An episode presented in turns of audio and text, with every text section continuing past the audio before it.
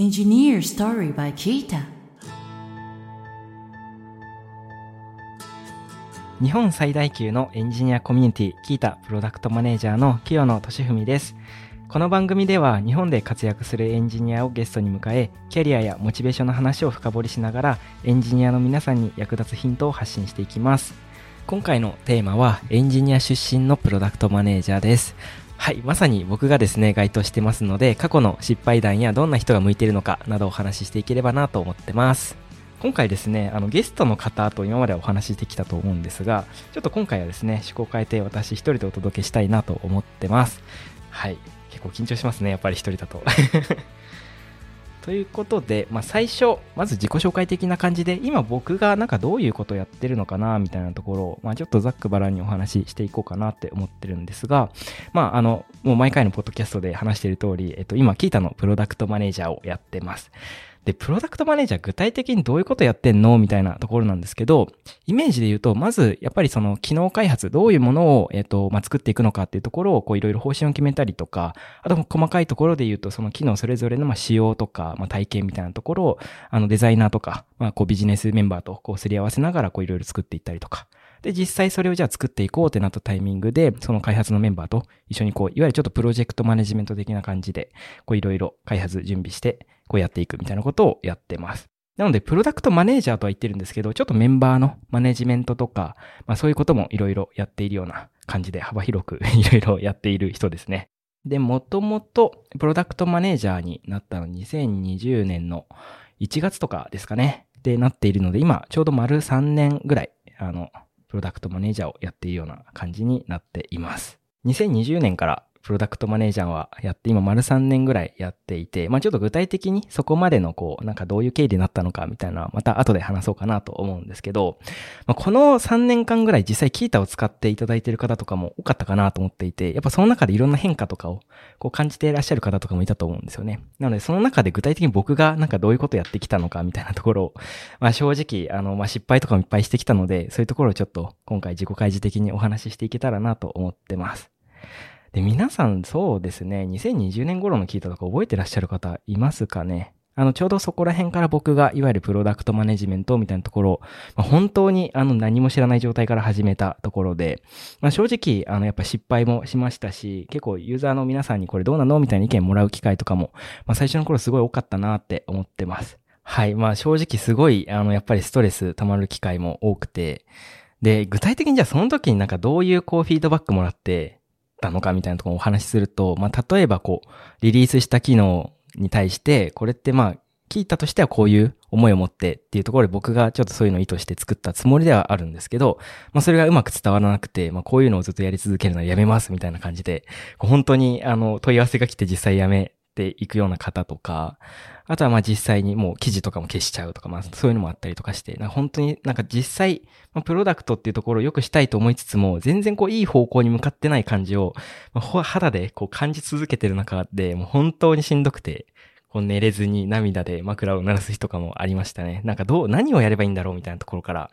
本当にわからなくて。で、何やってもやっぱそういう結構フィードバックをもらってしまってっていうところで、本当に最初の成り立ての頃はすごい頭を悩まか、悩ませながら、こう何作っていくかみたいなところを考えたりしてました。はい。まあそんな感じでですね、本当に何やってもうまく伝わらないし、もうユーザーに全然こう響かないみたいなことをまあずっとやっている中で、ちょっと一旦こう機能開発っていうよりも、こうコミュニケーションとか、こう聞いたとしてのメッセージっていうところがちゃんと伝わるようなこう工夫みたいなところを、まずはこう何かを出すより前に自分たちが何考えてるのかっていうのをちゃんと伝えていったりとか、こう、まあ、運営としての自己開示していこうっていうところを、まあ、ちょっと、あの、その、本当に失敗して、こう、本当にもみくちゃになってる時に、まあ、ちょっと方針変えて、いろいろ試していたっていうのが、その次にちょっと挑戦していたことになります。で、そこからですね、あの、リリースノートみたいな、あの、機能をキータにつけて、こう、まあ、リリースしたものを出したりとか、あと、ベータ版みたいなところも実はですね、そこら辺からできてたりもしてて、こう、リリースする前に、まあ、そもそもこれどんな感じなんだろうみたいなところを、こう、本当に特定のユーザーさんにだけ使ってもらってフィードバックをもらうとか、で、実際そのもらったフィードバックもブログにこう、こういうフィードバックをもらって、そこからま運営としてこういう感じにここ改善することに決めました。皆さんありがとうございました。みたいな、まあ、コミュニケーションを取るっていうところで、まあとにかく、まずは、不信感を払拭するというか、運営として、こう、ユーザーの皆さんのためにやってるっていうところをこう信じてもらえるような動きっていうところをやっていこうってところで、もう最初のその20年の1年間ぐらいはいろいろ取り組んでいたりしました。で、そこからですね、だんだん、こう、まあ、キータのところに対して、こう、届く、こう、問い合わせとかも変わってきて、で、まあ、最初のその20年は、一旦その小さくやっていたんですけど、もうそういうコミュニティに対してコミュニケーションを取る組織みたいなところも別で、こう作ったりもして、もうそこを今も実は、あの、専属でやっている組織があったりするんですけど、まあそういうのを取り組むことによって、やっぱユーザーさんからの声とかも、これどうなっとんねんとかだけではなくて、やっぱこういうのを伝えて、まあきっと直してくれるだろう感がこう、メッセージからも感じられるようになってきたりとか、で、実際やっぱり運営としてもそこに応えていきたいなっていうところで、まあいろいろ、またコミュニケーション取りながら機能改善とかもしていたりするので、まあそういうのを本当にこの数年、2年ぐらい、やって、やっと最近こう信頼される運営っていうところに、まあちょっとずつなりつつあるのかなっていうのを、まあ最近肌では感じていたりします。はい、そんな感じでですね、あの僕は、まあプロダクトマネジメントっていうところで、まあ機能とかを考えたりとか、まあメンバーのマネジメントもさっき、あのやっているみたいなお話したと思うんですけど、まあそこに加えて、やっぱまあキータっていうもの、それその、そのもののこうコミュニティとか、まあ、ユーザーさんとのコミュニケーションみたいなところも、まあ、結構いろいろやりながら、この3年間ぐらいは過ごしてきたような感じです。この、まあ、数年、こう、プロダクトマネージャーを、まあ、実際、あの、もともとエンジニアをこうやってて、今、プロダクトマネージャーっていう形で、いろいろ仕事はしてたりするんですけど、まあ、そこの、こう、あの、一旦感想みたいなところも今日お話しできたら、まあ、面白いかなと思っているので、ちょっとお話しさせていただくんですけど、あの、やっぱエンジニアやってる方ってプログラミング好きだと思うんですよね。で、あの、プロダクトマネージャー、マネージャーとかプロダクトマネジメントって、じゃあ、その、プログラミングをするのかどうかで言うと圧倒的にやっぱ割合は減るとは思っていて、まあ、あの、自分でちょこちょこできるものであれば、まあ、さってやってしまうこととかは僕もあったりはするんですけど、まあ、そうは言ってもやっぱりこう、もうエンジニアとしてやってる方と比べると、やっぱ圧倒的にその時間は減ると思っていて、だからそこをなんかどう感じるかによって、こう、プロダクトマネージャーって仕事の面白さとか変わってくるかなって気がしてます。で、じゃあ僕自身どうなのかなっていうところで考えると、やっぱ僕もプログラミング好きなので、そこが減ったのは減ったなって正直 感じてはいます。ただ、えっと、僕プログラミングも好きなんですけど、まあそれ以上にやっぱものづくりがすごい好きで、なんかやっぱり自分が考えたものが、こうちゃんと形になって、こう人に使われて何かしらこう感じ取ってもらえるとか、まあそういうこう本当にプログラミング問わず、まあ昔は大工さんになりたいとか思ってたりしたんですけど、まあそういう感じでものづくりが好きなので、まあそういう文脈で言うと、プロダクトマネージャーの方がより大きいことができるというか、やっぱ本当にプログラミングってなると、やっぱ本当に自分が書いたものしか、こう目の前でこう現れないと思うんですけど、形としては。プロダクトマネジメントっていろんな人を巻き込んで、こう、なんかよく言うのが、こう、ものづくりの総合格闘技みたいな。まあそういうことを言ったりするんですけど、まさに本当にそうだなと思っていて、まずこういう価値を提供したいっていうのを決めたら、じゃあそれどう作っていこうとか、どういう体験にしようというところで、こうデザイナーのメンバーとかにこう UI とか作ってもらったりとか、こういわゆるユーザーストーリーみたいなこう細かい設計とかしてもらったりとか、あとはまあこうビジネスメンバーに、じゃあそこをどうやってこうマーケティングとしてこうメッセージ伝えていくかとか、そこをどうやってこう使ってもらえるように、こう、いわゆるプロモーションというか、かけていくかみたいなとこ考えたりとか、まあそんな感じで本当になんていうんですかね、大きいことがやっぱり人を巻き込んでできるので、そこはすごい面白いなって今も思ってます。絶対自分だったら実現できないことを、本当にいろんな人をこう巻き込みながらこう実現できるってところが、本当にプロダクトマネジメントの醍醐味だなっていうのは思ってますね。はい。まあ、なので、あの、プログラミングが大好き大好きでしょうがない感じの方は、まあ、正直減っちゃうのはすごいこう、ネックとして感じるところであるかなとは思ってます。まあただそれ以上にやっぱりユーザーの方とか、こうそれ手に取ってもらうことは嬉しいみたいなところにも、こうなんか自分としてこうなんですかね。こうやりたいとか、こう思いがある方はプロダクトマネジメント全然こうやると面白いんじゃないかなっていうふうに思ってたりしますね。じゃあ、実際、そうですね。まあ、今のところはこう、面白さみたいなところだけで語ったんですけど、まあ、適性みたいなところでもちょっと、僕自身のこう、意見をお話しさせていただこうかなって思うんですけど、なんか、いわゆるそのプログラミングとかをやってらっしゃる方は、こう、プロダクトマネジメントも、うーん、相性はいいなって思ってます、正直。あの、結局、プロダクトマネージャーとかプロダクトマネジメントって、さっき言った感じで、こう、総合格闘技なんですよね。ビジネスのことも関わらないといけないし、こうデザインとかも知らないといけないしとか、で、なんだったらマキータとかコミュニティがあったりするので、ちょっとコミュニティマネジメント的なこともやっていかないといけないっていうのがあったりするので、やっぱ知識すごい広いものだと思ってます。で、あの、その中にもちろんそのエンジニアリングっていうものも入ってくるんですけど、ものを作るので、あの、これは本当に僕の持論なんですけど、その、ビジネスの方がエンジニアリングを学ぶより、エンジニアの方がビジネスを学ぶ方がとっつきやすい気がしてて、まあデザインとか。やっぱりそのビジネスとかって、こう、すごいわかりやすいというか、ロジック、こう、結構テキストベースで理解できたりとか、まあデザインもそうですよね。UI とかがあったりするので、目の前にこうあって、そこに対して良し悪しってところを、こう、学んでいくことができるので、とっつきやすい気がするんですけど、プログラミングっていかんせんこう、文字を書いて、その結果動くものが出てくるっていうところが、結構その、最初のとっつきにくさってあると思っていて、まあ、なので、そのビジネスの方がエンジニアリング学んでプロダクトマネジメントやっていくっていうよりも、もともとエンジニアリングができて、そこからはこうビジネスとかデザインのことをこう理解していってプロダクトマネジメントやっていく方が、こう、最初のとっつきやすさは早いだろうなっていうのは僕は感じているところです。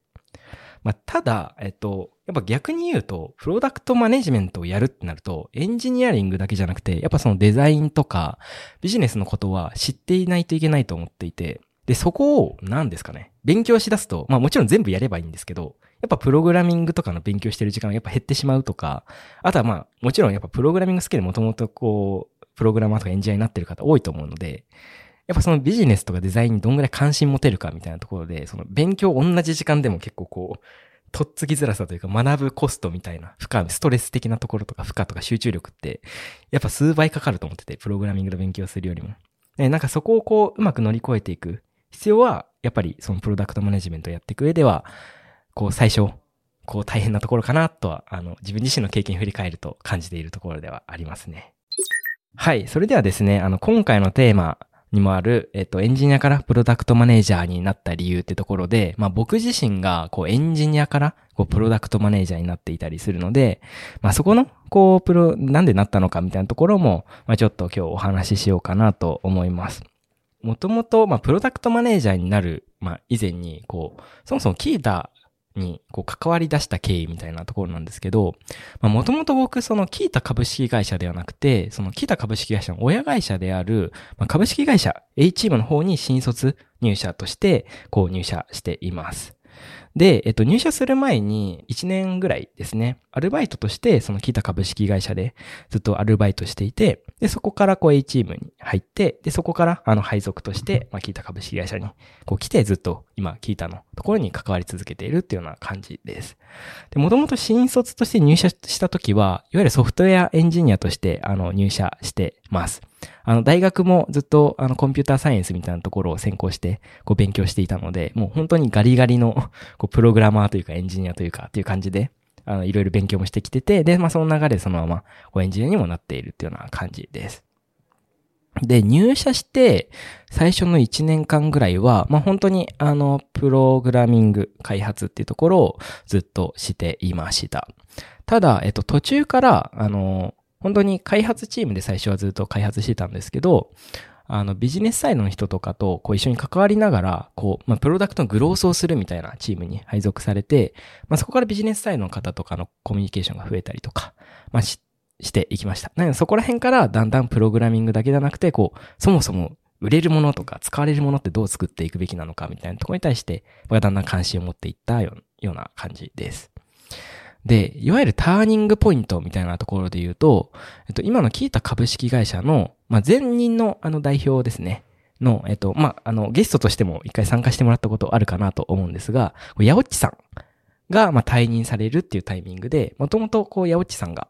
いわゆるプロダクトマネジメント的なところもやってらっしゃったんですけど、まあ、そこでこう、いろいろな人にこの仕事をこう分担して任せていくってところで自分で手を挙げて、そのプロダクトマネージャーになったっていうような経緯があります。で、そこでなんか、あの、よく聞かれるんですけど、なんで自分で手挙げたのみたいな。こう、もともとプログラミング好きでエンジニアとかになったんじゃないのみたいなところ聞かれるんですけど、